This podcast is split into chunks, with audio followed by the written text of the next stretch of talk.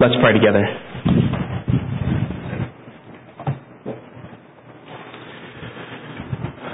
Father, we come now to you this precious time where we sit in front of your word and you desire to speak to us this morning from this text. And so, in order for that to happen, we need your help. We need your grace. We need your Holy Spirit, who is the one who brings the power and life to this text in our hearts. So, I humble myself and I ask that Jesus would be lifted up and that all hearts would be affected by the word that is preached. If we leave here unhelped and unchanged, Lord, it we will we will not we we will have wasted our time here. We ask that you will do that by your grace. Lord, we want something to happen. We want to be helped. And so I ask you for your grace and kindness in this process. In Jesus' name. Amen. I said to my uh, Greek class this morning that today is the 4th of July, and I am, uh, I was just reminding them of the privilege of that. And I want you to think about this this morning is that we worship here on the 4th of July uh, because we have freedom in this country to worship. There are churches right now uh, overseas in Saudi Arabia, for, for example, that cannot worship with freedom at all. They come, they take them six hours to get to church because they come in twos, two by two by two over the course of six hours. Because if, if 10, 15 people walk in at once, then the government will know there's something going on and then they'll look into it and find out, well, there's a church. And it's illegal. We can go outside right now and scream our heads off about how much we love Jesus. Isn't that amazing? Because we have the freedom to do that. So I just wanted to encourage you from the very outset not to waste that. This is a precious thing that God has given to us. But the greatest thing is this, is the emancipation that we have from sin. We have freedom from sin. And so on the 4th of July, I hope that you'll think about that and maybe present that to your children as some, somewhat of a devotional. The freedom that we have from the tyranny, not of government, but the tyranny of sin and from the devil. We're in Mark chapter 11. We have been uh, doing a series through the Gospel of Mark and in this series, uh, we have been concentrating on really the life of Jesus. And last week, Pastor Mark preached from Mark chapter 10, and he covered the entire chapter in one sermon. And what I want to do this morning is I want to pick up where Mark left off, and then I want to move us into chapter 11. Now, here's where Mark left us last week, is that we have this scene, uh, chapter 10, verse 46, where Jesus comes into contact with a man, a blind man named Bartimaeus. And Bartimaeus, it says they came from Jericho, verse 46, and as he was leaving Jericho with his disciples, a great crowd, and Bartimaeus, a blind beggar, the son of Timaeus, was sitting by the roadside. And when he heard that it was Jesus of Nazareth, he began to cry out and say, Jesus, son of David, have mercy on me. So here's this blind man who realizes his dependency, his absolute source of any healing or help is going to come from Jesus. And he has enough faith to cry out for Jesus. So people tell him to shut up, be quiet, you're not allowed to talk, you know, you're just this blind guy, leave Jesus alone.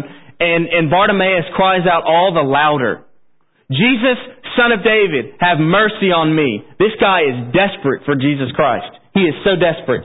So what happens is Jesus stops and he, and he looks at him and calls him to himself and, and what it says is that Jesus, eventually, Jesus heals him. He says, what do you want me to do? And he says, Rabbi, let me recover my sight. And Jesus says, go your way. Your faith has made you well. And notice the last verse of the chapter. And immediately, immediately he recovered his sight and followed him on the way. So that's, that's where we are, chapter 11. Bartimaeus now is following Jesus. Jesus healed him and then made him a disciple. And Bartimaeus is on his way with another crowd and they're coming to Jerusalem. So chapter 11 then is the beginning of what we call Passion Week. This is Palm Sunday, if you will, Mark 11. This is what you hear Palm Sunday sermons. The triumphal entry of Jesus Christ. He comes in on a donkey, right? This is chapter 11 and this is the beginning of what we call Passion Week. This is the week that our Lord was betrayed, He was tried, and eventually crucified by those who rejected Him as the Messiah. So it's Sunday, and of course a week later, uh, Jesus would rise again from the dead. We are literally one week away from Jesus being resurrected. So, I mean, Mark's gospel is coming to a drastic conclusion. I mean, that's how fast this is going here. And I, I love that about Mark's gospel is that he gets right to the point. And, and you see, you see it, and here we are at the very end now. So the Jews would come then uh, to celebrate the Passover from all over the Roman world. And you know what the Passover was? The Passover was a celebration of the great Exodus, where God led his people out of slavery from Egypt. And that was instituted way back in Exodus chapter 12. Exodus chapter 12. And so these Jews would come from all over the whole Roman world and celebrate Passover. And it was to commemorate the story of the Exodus. Now, Passover was one of those pilgrim festivals uh, in which the entire Jewish populace would make a pilgrimage to the temple in Jerusalem. So Jesus is on his way to the Passover festival. And he's with Bartimaeus, and he's with a Galilean crowd, a largely Galilean crowd. And Jesus knows what is coming ahead, and so he sets his face like a flint to Jerusalem. Because he knows it's not just a Passover festival that he's going to, but he knows this is the very end of his life. Imagine what Jesus is thinking here. See, this Passover would be entirely different because while God was at work to heal and save, the opposition to Jesus was also growing at this time, and Jesus' entry into Jerusalem would mark the beginning of a new Exodus. This Passover would be unlike any other Passover because this would be a new Exodus, the deliverance of God's people through the man riding on a donkey. God is preparing a way for a new Exodus. My outline this morning is very simple and straightforward, and I, I think it'll be easy for you to follow. Two points. Number one, we want to see two things. First, who Jesus is. Second, what Jesus does. Number one, who Jesus is, and number two, what Jesus does. Who Jesus is. That's verses 1 through 11. Who Jesus is. So here's Jesus. He's on his way to Jerusalem with this crowd and this host of others from Galilee and, and Jericho. And this crowd is largely friendly and supportive of Jesus. And they're eager to make a journey with him to Jerusalem. Uh, we read, it says there in the text, that they came to Bethphage and Bethany. Now, this would have been about two miles, really, outside of Jerusalem. This is a suburb, if you will, of Jerusalem. And from all of my research, it appears that the name Bethphage is not a city at all, but rather it's a synonym for Bethany. Uh, it's synonymous terms. And for this reason, I think it's been suggested, and I think persuasively, that Bethphage is just another name for Bethany, but nevertheless, it's a very important name. What it means is house of unripe figs. House of unripe figs. That's what, that's what Bethphage means. Jesus is coming into the suburbs of Jerusalem and and he's coming into this region that we call unripe figs. Now that's going to make more sense to you later. But for now, what I want to say is this is that Mark is tipping us off to what's going to happen in the rest of the narrative by using the word Bethphage. That's all he has to do is use that word. And that'll make more sense to you in a minute. But look how Jesus makes his way into Jerusalem. He does something really unusual. Uh, it doesn't seem to fit. At this point, uh, Jesus has obscured the fact that he is the Messiah, but now he's ready to make that official. And so he requests his disciples to go down, uh, probably to Bethany, and to get a donkey so that he can ride into Jerusalem. Now, what's unusual about this is that Jesus does not request a majestic war horse, which would be typical of a king who would come into a place. Get this massive horse, this beautiful horse, this white stallion, and for Jesus to come riding in on this war horse. But no, he asked for a polos, Polos is the Greek word which means donkey, a little colt, something that would have been more fitting uh, for a child or a hobbit or something like that. I think of Sancho Panza. Anybody remember Sancho Panza? The uh, famous novel. This little guy, short guy, riding in on a donkey, and and so this is the this is the issue with Jesus. He's coming in on this donkey. I mean, this is so odd the Messiah, the one, the man with proven miraculous power, and he's coming in on this donkey. He's not mounted on a war horse, prepared for battle. You know what he's doing? He's showing in his humility that he is coming not as a warlord, but he's coming as the Prince of Peace. So the drama of the Old Testament is playing out here. The words really are from Zechariah 9, where, and these words from Zechariah 9 are being fulfilled in this very moment. It reads this, Zechariah 9 reads this, Rejoice greatly, O daughter of Zion. Shout aloud, O daughter of Jerusalem. Behold, your king is coming to you. Righteous and having salvation is he, humble and mounted on a donkey, on a colt, on the foal of a donkey. That's a prophecy from Zechariah 9 9, and this is happening right now. Jesus is showing us both his majesty and his meekness. In a way, what he's saying is, I'm a king, but look, I am, folks, I am not the kind of king that you expect. I am like no other king. So he makes his way to Jerusalem on this donkey. And look at the look look down at verse uh, look down at verse nine. What do the people cry out? They say this: Hosanna! Blessed is he who comes in the name of the Lord. Blessed is the coming of our father David. Hosanna in the highest. Now this is a quotation from Psalm chapter 118. It comes right out of Psalm 118, verses 25 and 26. And you know what it means? It means, Lord, save us now. That's what it means. Hosanna. Blessed is he who comes in the name of the Lord. Hosanna. Lord, save us now. This comes out of the Hallel section of the Psalms, which is Psalm chapter 113 to 118. These are known as the praise Psalms, 113 to 118. And every Passover, they would sing this song on the way to Jerusalem, and what it signified was the victory of God and that he will defeat all of his foes and he will establish his kingdom. But sadly, the people don't really understand what's going on. It, this is mechanical for them. They're singing the song. The song has been sung every year. We do this all the time at Passover. And so here we are, and they're singing this song, Lord Save Us Now, and it's, it's kind of pretty much turned into Praise the Lord or Hallelujah. I mean, it's become like a mechanical expression. Just like we would say, praise, praise the Lord. And we mean that, and I, I think they meant it, but it didn't have the significance of, look, this is our Messiah. He's actually coming in, and we know it. Praise the Lord, save us now. They're, see, they're not understanding that fully. And you have to understand that. It's important that you understand that. These, these folks are confused still.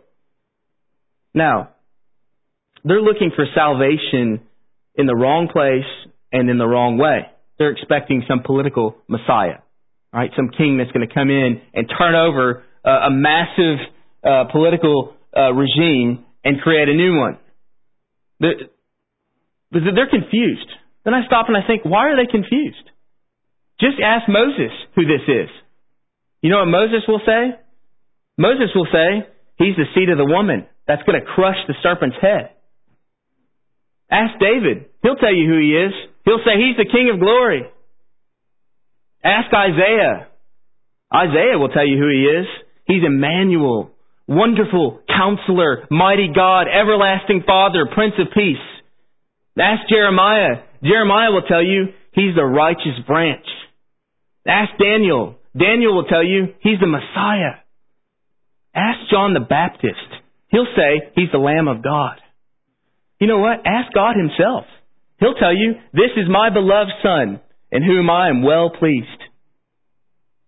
And dare I say, why don't you go ask the demons?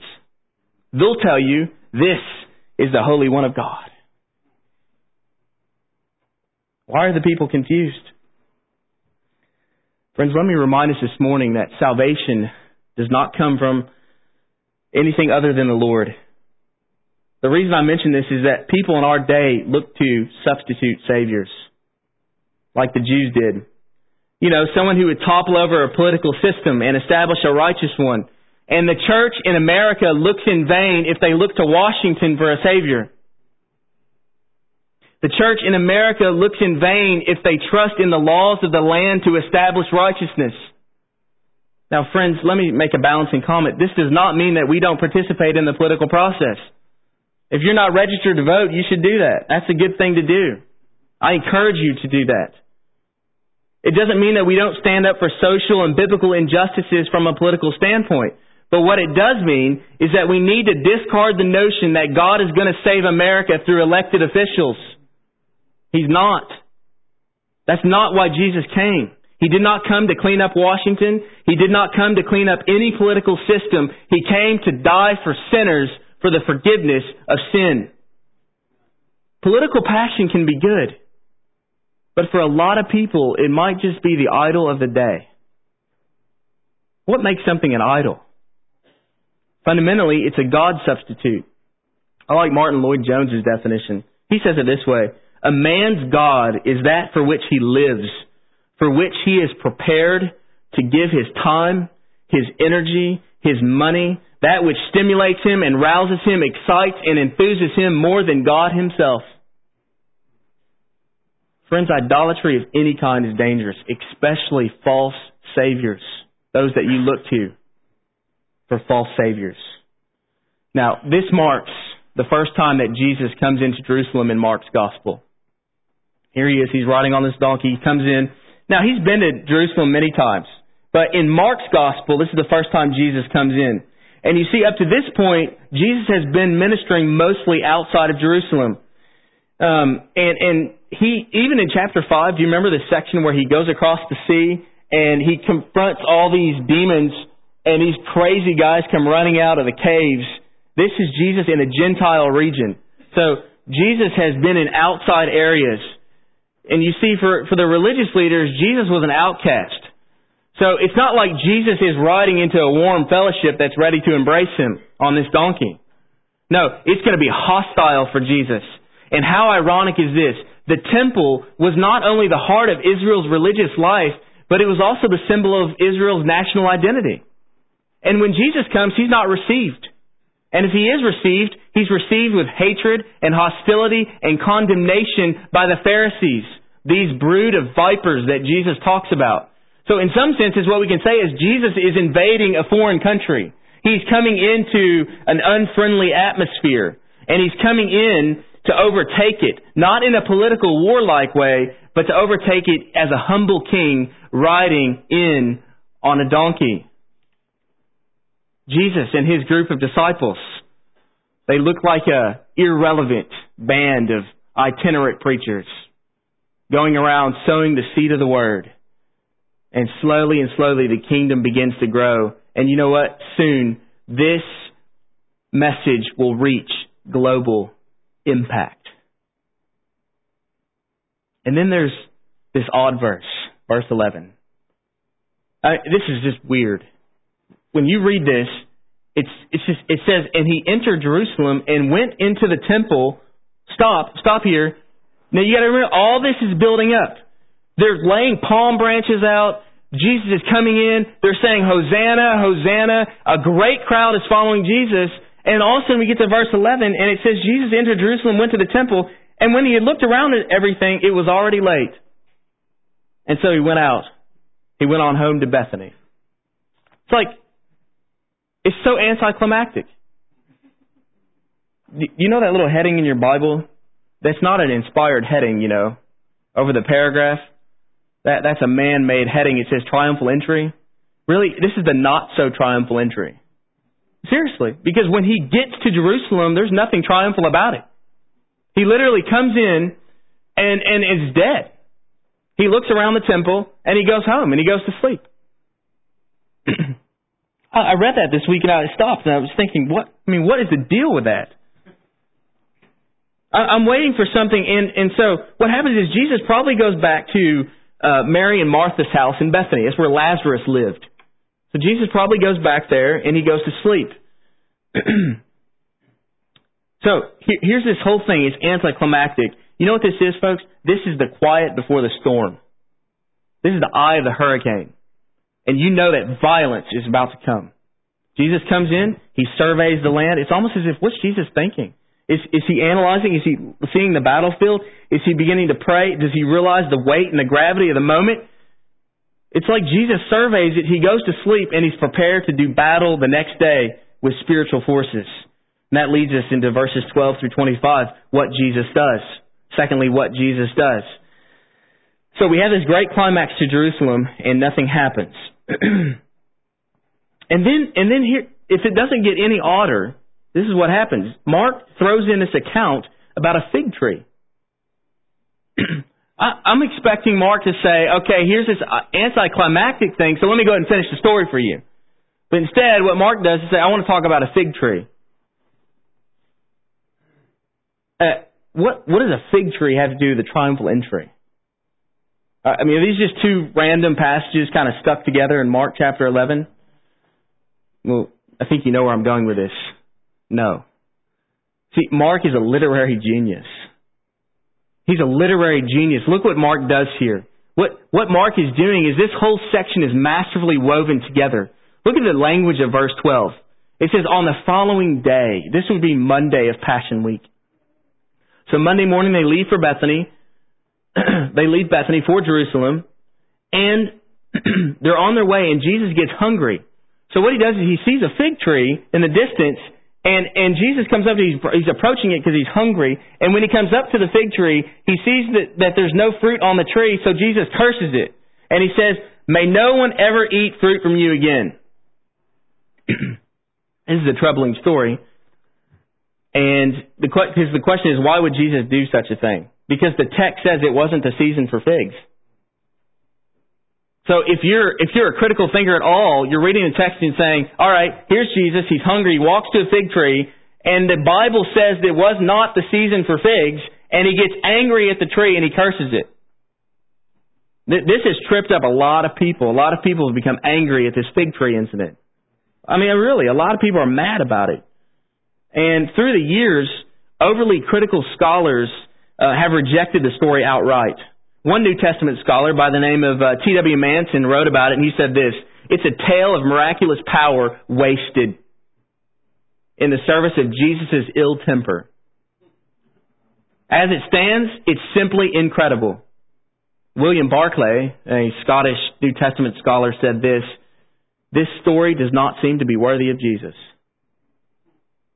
So great minds have rejected the story because it makes Jesus look like a spoiled child who's having a temper tantrum and he kills a tree. You know, Jesus, it's like Jesus didn't get his way, so he exercises divine power and he kills the tree. But you know what? Uh, let me just a side note. I, I can't believe that New Testament scholars talk this way. I mean, it's so juvenile. Honestly, I can't believe any. That's just a side. Anyway, uh, the point is, other people reject the story because they assume that what happens uh, is is one It's embarrassing for Jesus. And number two, if this doesn't get worse, some people reject the story because they think it's appalling because of what Jesus does to the tree itself. I'm serious. People reject the story because they say that Jesus cursed an innocent fig tree. I'm dead serious. You read it, and people will say, well, what did the fig tree do? And they argue, well, Mark says it wasn't even the season for figs, and Jesus curses an innocent tree.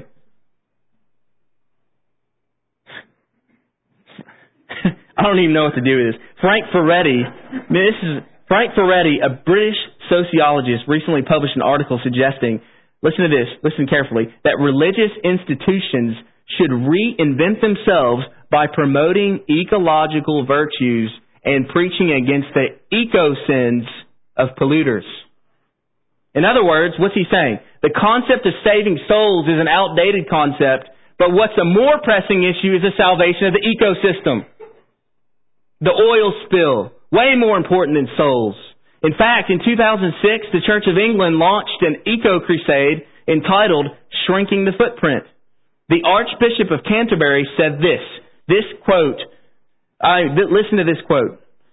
Early modern religion contributed to the idea that nature can be bossed around by a detached sovereign will, whether divine or human. It seems possible that these misguided religionists received that idea from the book of Genesis, where God gives man dominion over all the earth. But we protest this idea of nature being bossed around, not only by man, but by God. This year, the Church of England launched a book called Green Tips for the Faithful. And the title of it was, How Many Christians Does It Take to Change a Light Bulb? And their eco commandments include this share your car on the road to church. Use virtuous low energy light bulbs. Cast out all junk mail and do not flush the loo at night. The loo, that's an English word for toilet. That's pitiful, folks. That is pitiful. It's pitiful because people are more concerned with Jesus killing a tree than the souls of men, including their own. And they fail to remember that God created the tree. You know what? Here's a novel thought. He can do with that tree whatever he wants. He created it. I mean, but to say we protest the idea of nature being bossed around by God, I mean, that's a shockingly juvenile statement, foolish on so many levels. So what's the fig tree about then? Well, you have to understand that at the outset, the fig tree cannot be understand, understood unless you see it as a sandwich. So verses 12 through 14 and verses 20 through 25 form a sandwich around the meat of verses 15 through 19. All right? So, so you're supposed to read 15 through 19 in light of 12 through 14 and 20 through 25. The, the meat is 15 through 19. The bread is 12 through 14 and 20 through 25. It's a sandwich. And what Jesus is doing with a fig tree he's acting out a parable against hollow religiosity. Jesus is doing something like the prophets before him did. This is called prophetic realism. Uh, do you remember Isaiah? It, Isaiah was told to walk around barefoot and naked for three years. Do you remember Ezekiel? He laid on his side for 390 days. That's prophetic realism. It's a demonstration, and uh, Ezekiel did it as, as a demonstration of God's punishment to Israel and Judah. And Jesus kills a tree to demonstrate a larger point. Not, I'm not denying he was hungry. He was surely hungry, but he's making a larger point. You see, Jesus is about to walk into the temple, 15 through 19, a place filled with empty religion. Religiously speaking, it's very busy. But fig trees in the Old Testament were often used to describe Israel's spiritual condition. And the fact is that this tree was a full leaf tree and it portrayed exactly what Jesus was looking for. Exactly what he wanted to teach. It's a grand tree with great promise, but in the end it had no fruit. So when Jesus curses the tree in 14, he says, May no one ever eat from you again. What he is doing is he is prophetically enacting a parable he is prophetically demonstrating the reality that judgment was in fact coming to the house of Israel. Or Bethphage, if you will, house of unripe figs. Now you see the importance of the word Bethphage. That city of unripe figs. Really what's happening is that this is a direct fulfillment of Jeremiah 8:13. You know what Jeremiah 8:13 says? It says, "I will take away their harvest," says the Lord, there will be no grapes on their vines. There will be no figs on their fig trees. Even the leaves of their trees shall wither. The crops that I gave them will be taken away. This is judgment. So this is a virtual, this is a visual parable to Israel and later to the church. A leafy tree with so much promise and no fruit. Busy, very active religiously, but no fruit. Sounds a lot like the parable of soils, doesn't it? Back in Mark 4. It's dead. It's an empty religion. And the cursing of the tree is a dramatization or a foreshadowing of what Jesus is about to do. So let's get into it. Verses 15 through 19 says 15, 16 says, And they came to Jerusalem, and he entered the temple and began to drive out those who sold and those who bought in the temple. And he overturned the tables of the money changers and the seats of those who sold pigeons, and he would not allow anyone to carry anything through the temple. So here's Jesus he walks into the temple, and when he comes in, he would have come in through what we know as the court of the Gentiles. This is massive structure. Look, we're talking about three football fields in length and width put together. The court of the Gentiles was huge, huge structure. Jesus would have walked in there. That's the main place that they would come in. And when he walked in, he literally would have seen thousands of people. Passover week. Hundreds of money changers, hundreds of animal sellers selling lambs, pigeons, things, things of this nature. This is a major industry. Our financial trading floors in New York are nothing compared to this. This is a major economy. Every year at Passover, hundreds, thousands of people gathering together. So Jesus, in his righteous anger, he, why is he angry? He's angry because he says to them from Isaiah 56 that this is meant to be a house of prayer for the Gentiles. So he comes in, he starts knocking over tables, flipping things over, and, and Jesus is angry, and when he gets done throwing over the tables, Jesus begins to teach. And when he teaches, he makes allusions to two references in the Old Testament. The first allusion in the Old Testament is Isaiah 56. He actually quotes from Isaiah 56 7, which reads this My house shall be called a house of prayer. for all the ethne, the Gentiles. And then he finishes his words with a quote from Jeremiah 7:11, which reads, "But you have made it a den of robbers." Now let me flesh this out. Let me let, let me just do um, let me just give you two words on how to interpret Scripture in light of Scripture. Whenever you see the New Testament quoting Old Testament, what they are doing is they are actually calling like when when Isaiah 56 is is, is Jesus talking about Isaiah 56. What he's doing is he's pulling out the entire context of Isaiah 56 7. He's not just quoting like one line. It's it's evoking the whole context. So when you read a New Testament author quoting the Old Testament, you're supposed to read that in light of the context of the Old Testament itself. You import the whole context. That's the way to read a scriptural quotation. So what happens is this. I want to do that with you. Look at this. Turn to Isaiah 56. Turn to Isaiah 56. And we're going to look, we're going to look at Jeremiah 7 too. And I want to read these words in light of the context of both Isaiah 56 and Jeremiah 7. Look at Isaiah 56, verses 3 through 8. Isaiah 56, 3 through 8 says this, Let not the foreigner who has joined himself to the Lord say, The Lord will surely separate me from his people. And let not the eunuch say, Behold, I'm a dry tree. For thus says the Lord to the eunuchs who keep my Sabbaths, who choose the things that please me, and hold fast to my covenant. I will give in my house and within my walls a monument and a name better than the sons and daughters. I will give them an everlasting name that shall not be cut off. And the foreigners who join themselves to the Lord to minister to him, to love the name of the Lord and to be his servants, everyone who keeps his keeps the Sabbath and does not profane it and holds fast my covenant, these I will bring to my holy mountain and make them joyful in my house of prayer. Their burnt offerings and their sacrifices will be accepted on my offering, for my house shall be called a house of prayer for all peoples. The Lord who gathers the outcast of Israel declares, I will gather yet others to him besides those already gathered. See, Isaiah 56 is portraying the gathering of all God's people in which all are one, all are equal, and all are welcome to the house of prayer, including foreign nations and Gentiles.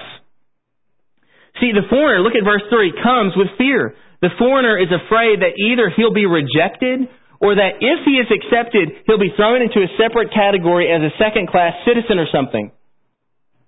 But what all his fears are, are groundless. Oh, people of God, hear God's heart here. Hear God's heart here. We are Gentiles and we have been welcomed into the house of the Lord. We've been welcomed to his holy mountain with his family to a house of prayer. And this is because verse 8, God is in the business of gathering outcasts. We are outcast.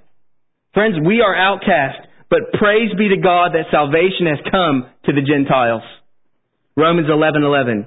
Oh how how inviting is our God. If you have not come to God savingly through faith in Christ, let me invite you to come to this house of prayer. Let me invite you to gather with God's people and turn from the worship and idolatry of self to God and serve Christ. So you pull the context of Isaiah 56, and all of a sudden this quote in Mark 11 becomes more powerful. Now let's look at Jeremiah. Flip over to Jeremiah chapter 7. We'll look at the second half of Jesus' words where he says, Do you think this temple, Jesus, uh, in, in verse 7, he says, You've turned into a den of robbers. Jeremiah 7.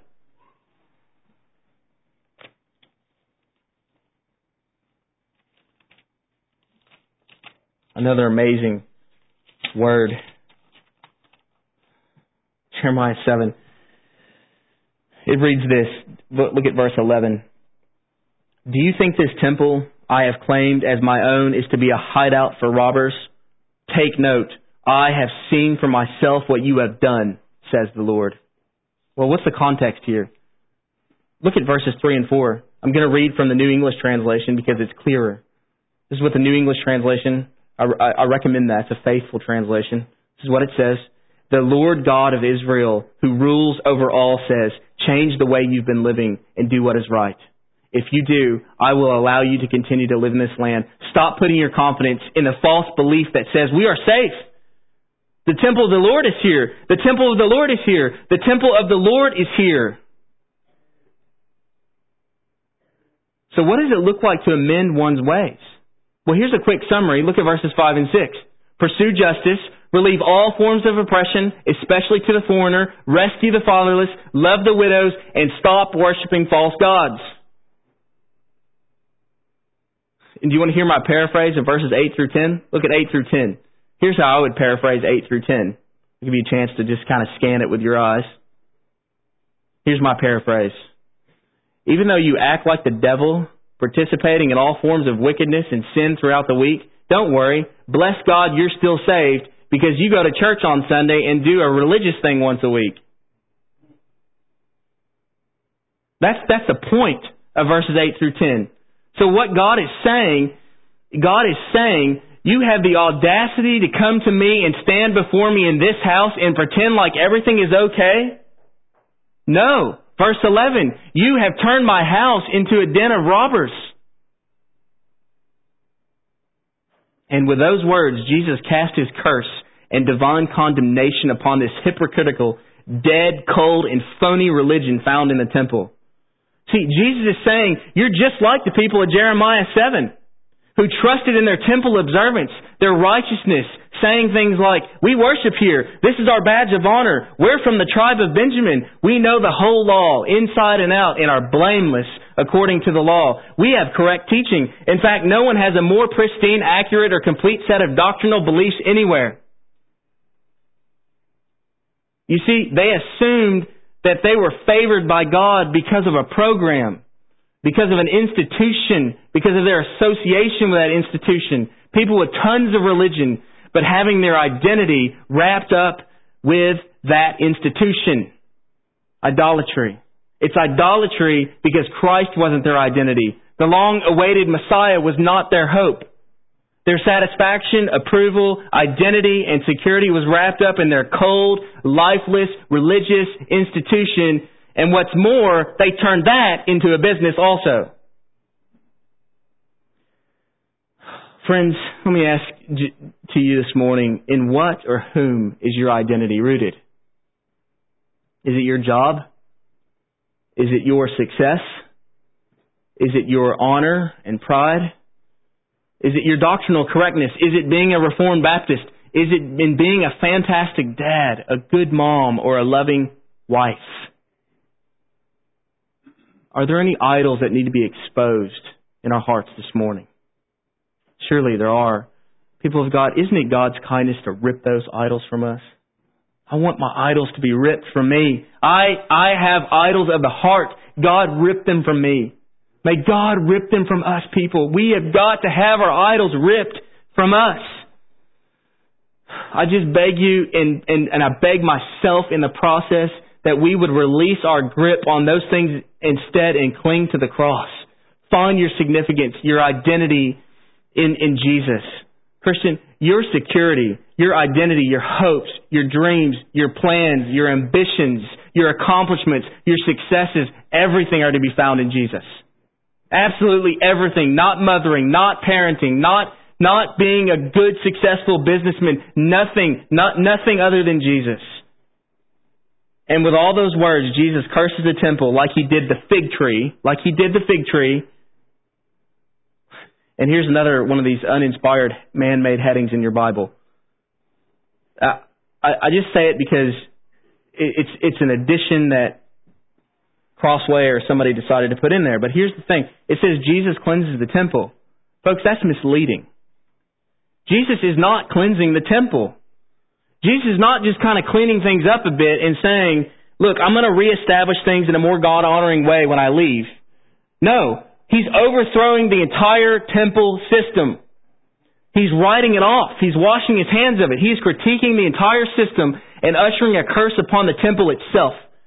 It is no longer a place of God. It's no longer where He dwells.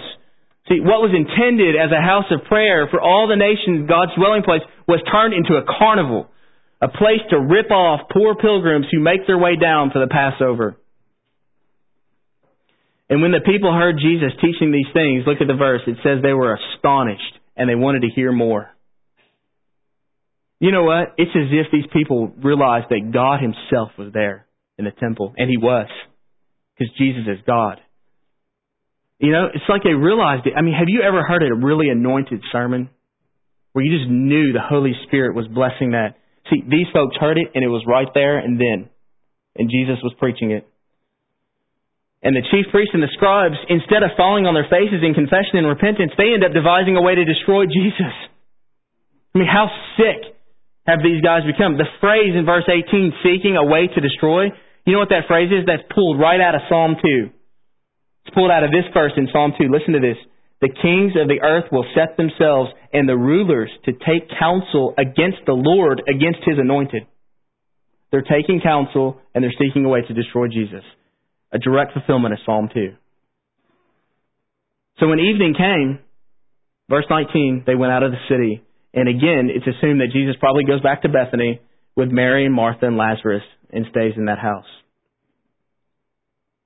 Now, let's go to the next section. Look what happens. Now, as Jesus and his disciples head back to Jerusalem the next morning, now this would have been Tuesday morning of Passion Week, we read in verse 20, as they passed by in the morning, they saw a fig tree withered away to its roots. And Peter remembered and said to him, Rabbi, look, hey, the fig tree that you cursed, it's withered. And Jesus is like, duh. No, he doesn't say that. But what he says is, essentially, like he says, Peter, have faith in God. Of course it's withered. I cursed it. And whatever I do happens. Jesus curses the fig tree as his prophetic symbol of what he would do with the temple, and then he goes into the temple and he and he curses the temple with all of its external pseudo religion, and then they see the withered tree, which is, was intended to be a symbolic representation of the fact that the temple itself is withering away. And ultimately will be destroyed. And you know what, folks? We know that that temple was destroyed in AD 70. Have faith in God. Have faith in God. The demise of this temple has massive implications for the people of God, for us. See, God has rejected, listen carefully to me, this phony, man-made religion of the Pharisees, and by rejecting the temple and its system, Jesus is also saying a greater age has come. Jesus is saying the old covenant structure, though it was good and though it was right, was corrupted and perverted by man. It's a shadow and it's withering away, and the promise of a new covenant is here. It's here in my blood. Jesus is saying an external alien righteousness is being revealed, the very righteousness of God in me. And this is the reason why I have come into Jerusalem and ultimately all the way to Golgotha is to produce a righteousness for you that is outside of yourself so you don't have to create some phony religion where you're worshiping God with your own acts. You need another religion. You need, you need, you need another righteousness, and it comes from Jesus. This is amazing. This is amazing implications for us. And Paul says, if righteousness were through the law, then Christ would have died for no purpose. Here's my application. Friend, if you're not a Christian, if you're here this morning, you're not sure you're a Christian, let's just assume that you're not sure. Then you need to realize that that righteousness is not found through your law keeping. It's not found through your going to church on Sundays. It's not found through cleaning up your life. See, you cannot be saved that way. You cannot. Lo- lovingly, let me say this to you. That's a very good way to go to hell. Is to try to save yourself. Salvation comes when you realize you can't do it and God won't accept it anyway. He doesn't want your righteous works. He wants the righteous works of His Son, and your trust in that. See, see, what happens is you just keep leaning on those good works, and one of these days the foundation that you're standing on is going to fall out from under you, and you're going to fall into the hands of a righteous God who will punish you. And you know why He'll punish you? Because you did not trust in His Son. And you know why that means something to God? Because He crushed His Son. He crushed his son so you can have a righteousness that's outside of yourself. So if you say, I want to trust in my own righteousness, what you're saying is, no thanks to crushing your son. I don't care about the fact that you crushed your son. I'll take my own righteousness. And God, that's the greatest offense to God. See, and you will fall into His hands. You can have your good works. You can have your go to church righteousness, but you will pay a price for it. Listen to these words. Romans 10:3 For ignoring the righteousness that comes from God and seeking instead to establish their own righteousness, they did not submit to God's righteousness. Don't do that.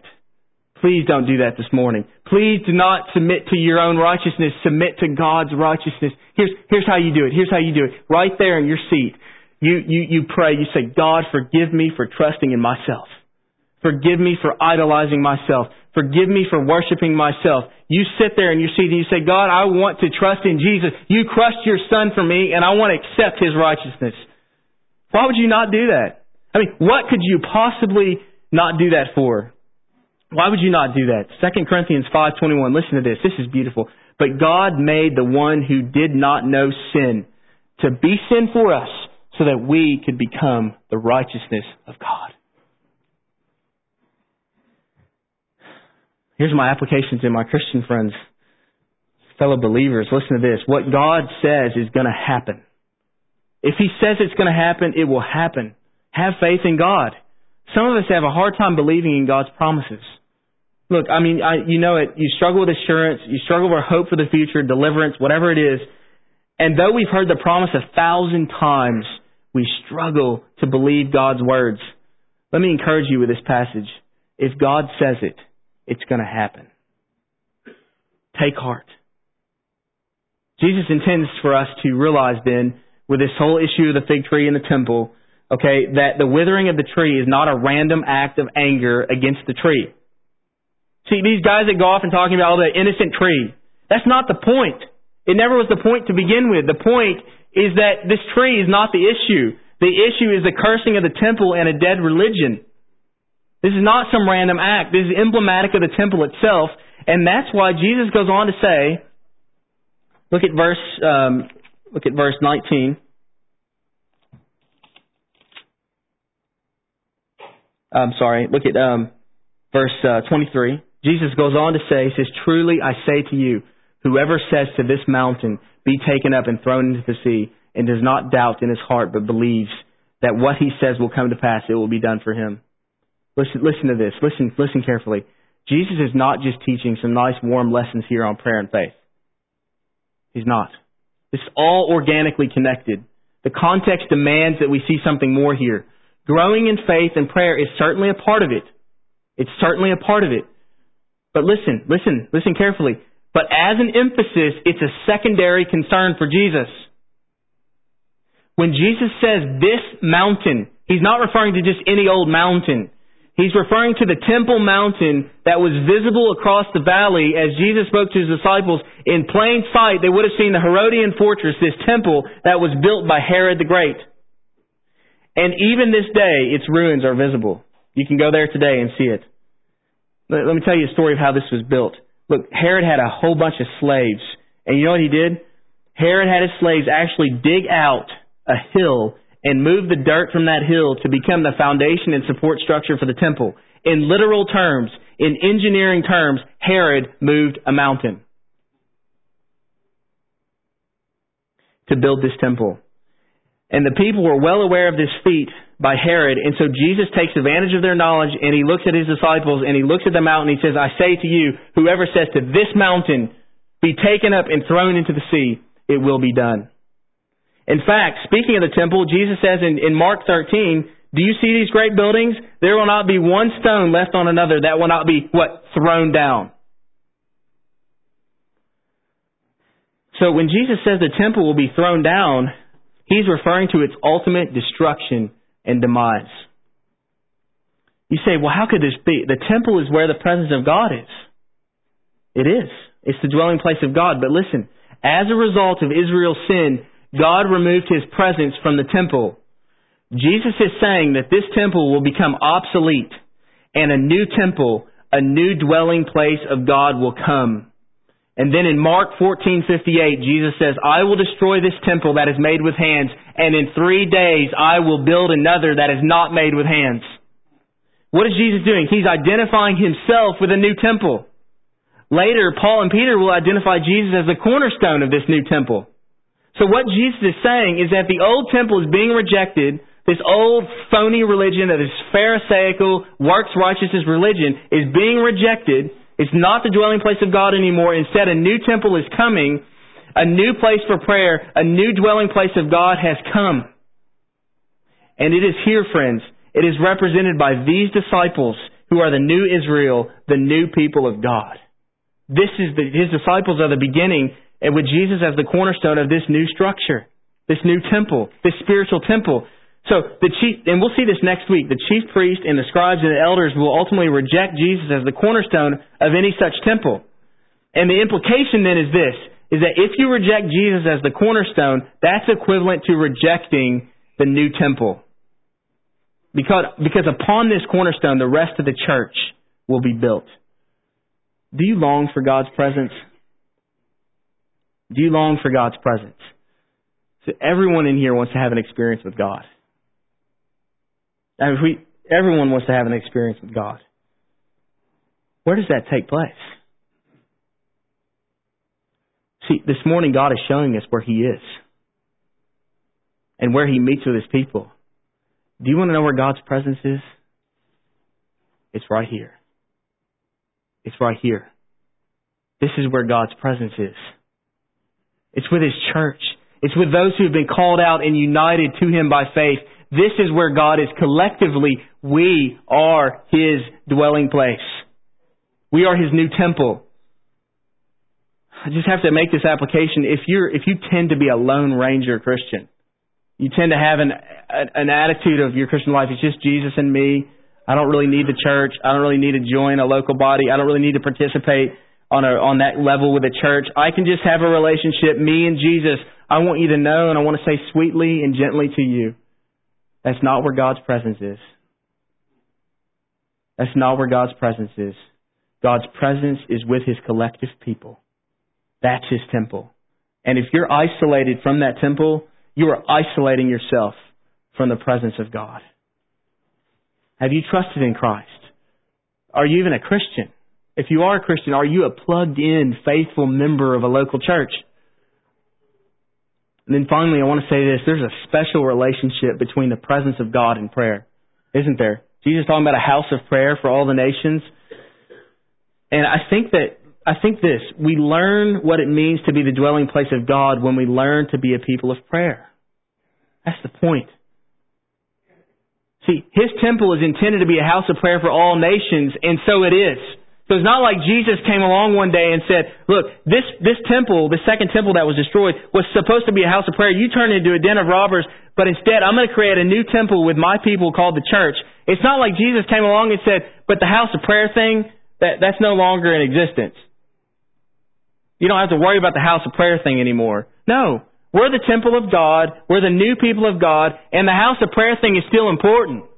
This is still supposed to be a house of prayer for all the nations. Are we a house of prayer for all the nations? That's why we love missions. That's why we pour our hearts out. That's why we give. We want to participate because this is supposed to be a prayer house for all the nations. That did not go away with the destruction of the second temple. And we're a local expression of that praying house. People of God, there is an intimate relationship between the presence of God and the prayers of His people. What indication is there that you hunger for the presence of God? On the individual level, I think it means this. You say, Do I hunger for the presence of God? Here's your test. Are you eager to regularly get alone? I mean, just you, your Bible, and the Spirit of God in your prayer closet. Are you eager for that?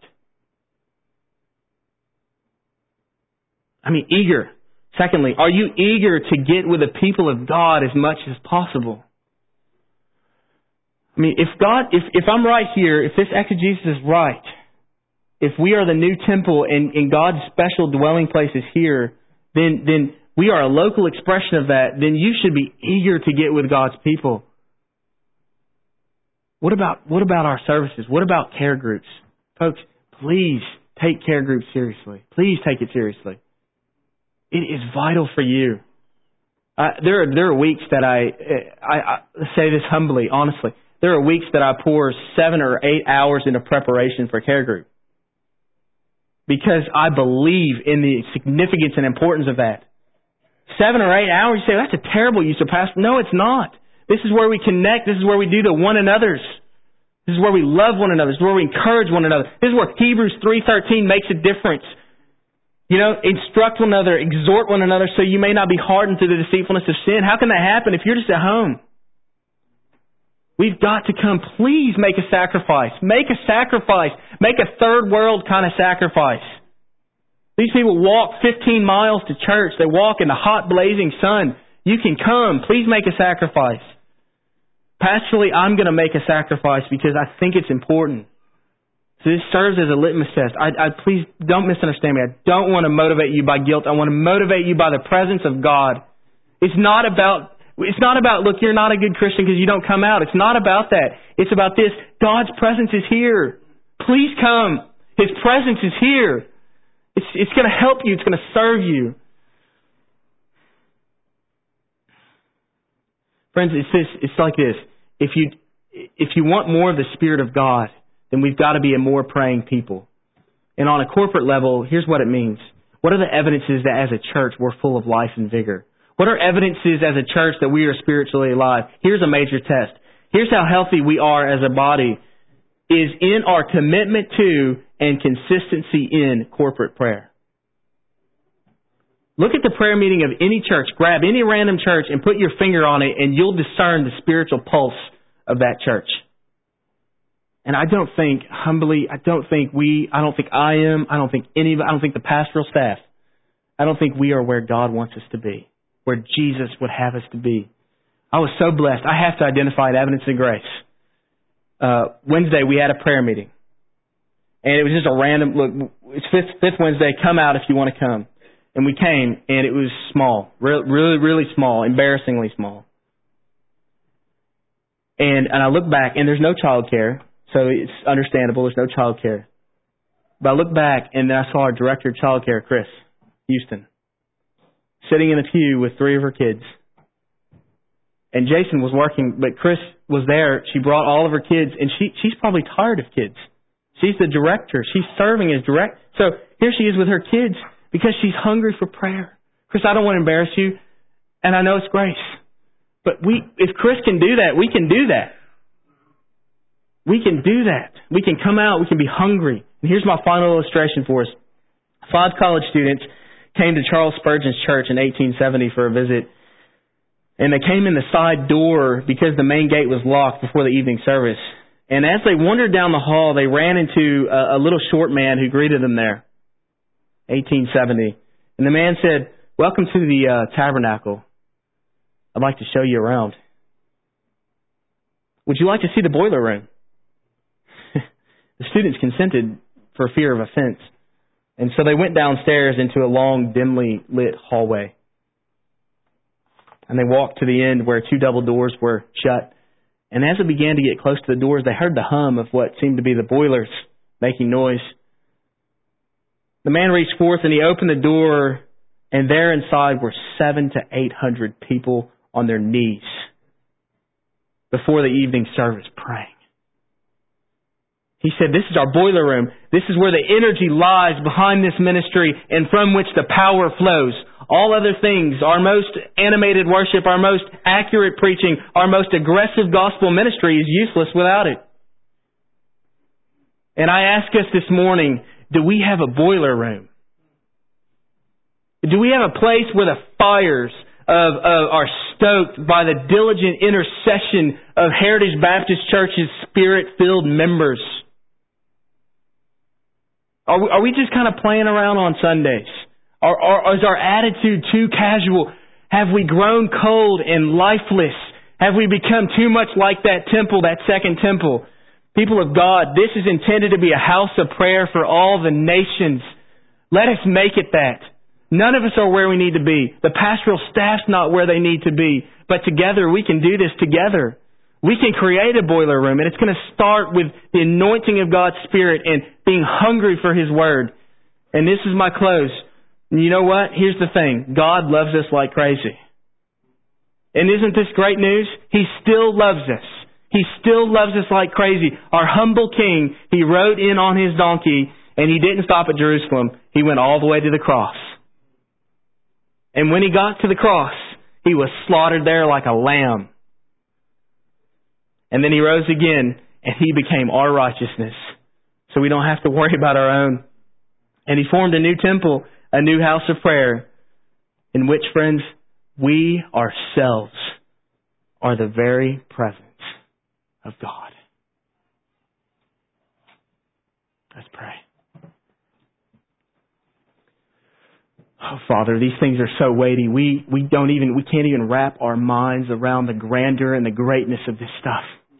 Lord, we have got to have a greater vision of who you are and who we are supposed to be. I pray that your Spirit would do that. Leave us, God. Leave us, impress your Spirit. Soak us with your, pervade us with your Spirit. Lord, may, may we never read Mark 11 the same again because we have seen the grandeur and the beauty of what you have intended to do with a new temple and a new house.